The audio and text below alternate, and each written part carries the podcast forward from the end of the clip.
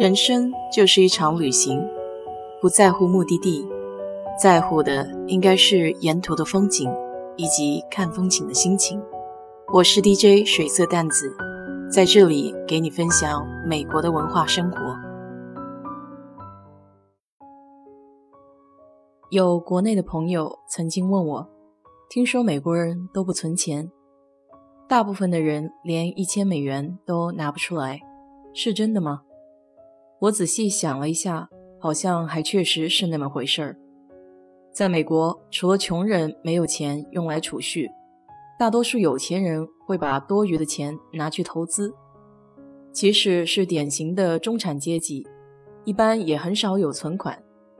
比起中国人对未雨绸缪的钟爱，美国人好像更喜欢“车到山前必有路”。其实，这样一种社会现象是有些大前提的。最最主要一点是，美国的银行利率是真心的低。现在想要找个百分之二年利率的银行，都算是好福气了。大多数这种百分之二还得是定期的项目。我记得刚到美国的时候，把钱存在一家利率还算高的银行，叫 Washington Mutual，华盛顿互惠银行。每个月还能有十几美元的利息。后来这家银行在零八年的次贷危机中破产了，被大通银行 Chase 收购。我每个月的利息只有几分钱，相当于无利息。在这种情况下，把钱存在银行就等于变相贬值，也难怪没有人存钱在银行了。当然了。很多美国人不存钱，还得多亏美国的社会保障相对健全一些。比如今年的疫情，很多人失业，政府有各项福利可以保障失业者的基本物质生活。除了政府发放的救济金之外，对于低收入人群，还可以申请联邦医疗保险 （Medicaid） 白卡和食品券 （Food Stamp）。而对于失去劳动能力的人，也有一系列医疗和生活保障，比如针对六十五岁以上的年长者，有联邦医疗保险 （Medicare） 红蓝卡，可以享受优惠的医疗和药物价格。这些政策从很大程度上减低了美国人防患于未然的危机意识。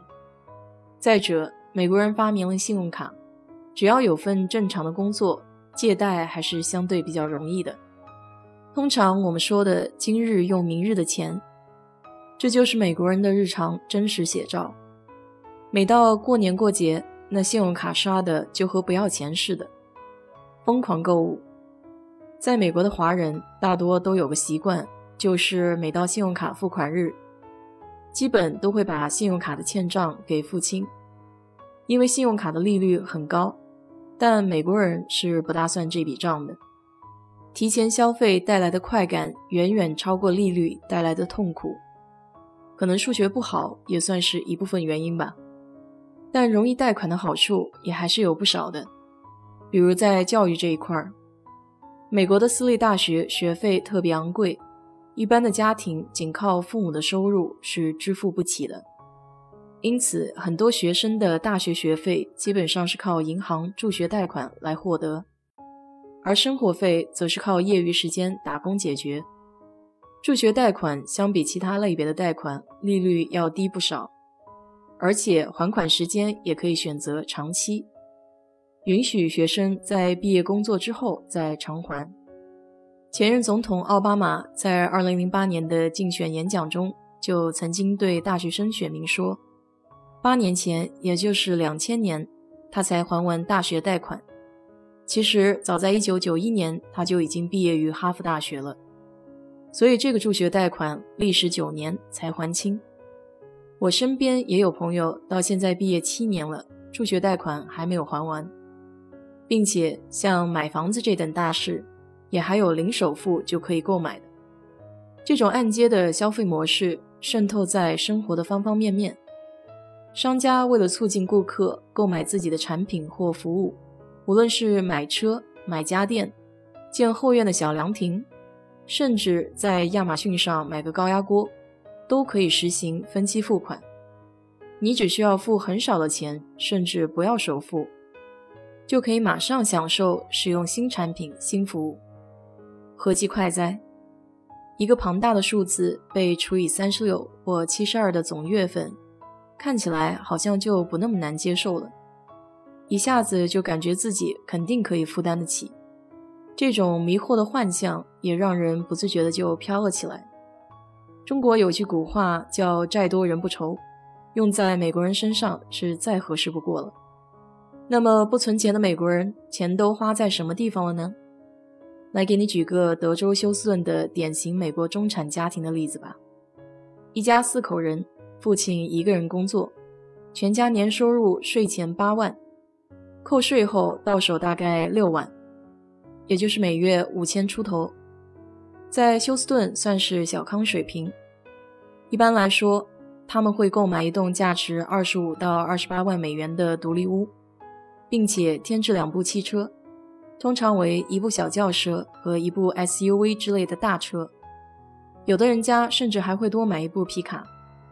每月具体的开支情况如下：根据还款年限的长短，房贷一般在一千四到一千八之间，车贷是一千，房产税六百，水电煤气三百，医疗保险六百，电视、电话、网络等两百。车保和汽油等三百，吃饭要四百块钱左右，住房维护一百块，其他的类别比如旅游、聚会等等娱乐，大概在两百块钱。这么一算下来，能够刚刚好够都算是幸运的，哪里还有余钱去存？由此可见，美国人不存钱，除了主观方面的原因，从客观上来说，也确实无钱可存。做月光族也是迫不得已的选择。好了，今天就给你聊到这里。如果你对这期节目感兴趣的话，欢迎在我的评论区留言，谢谢。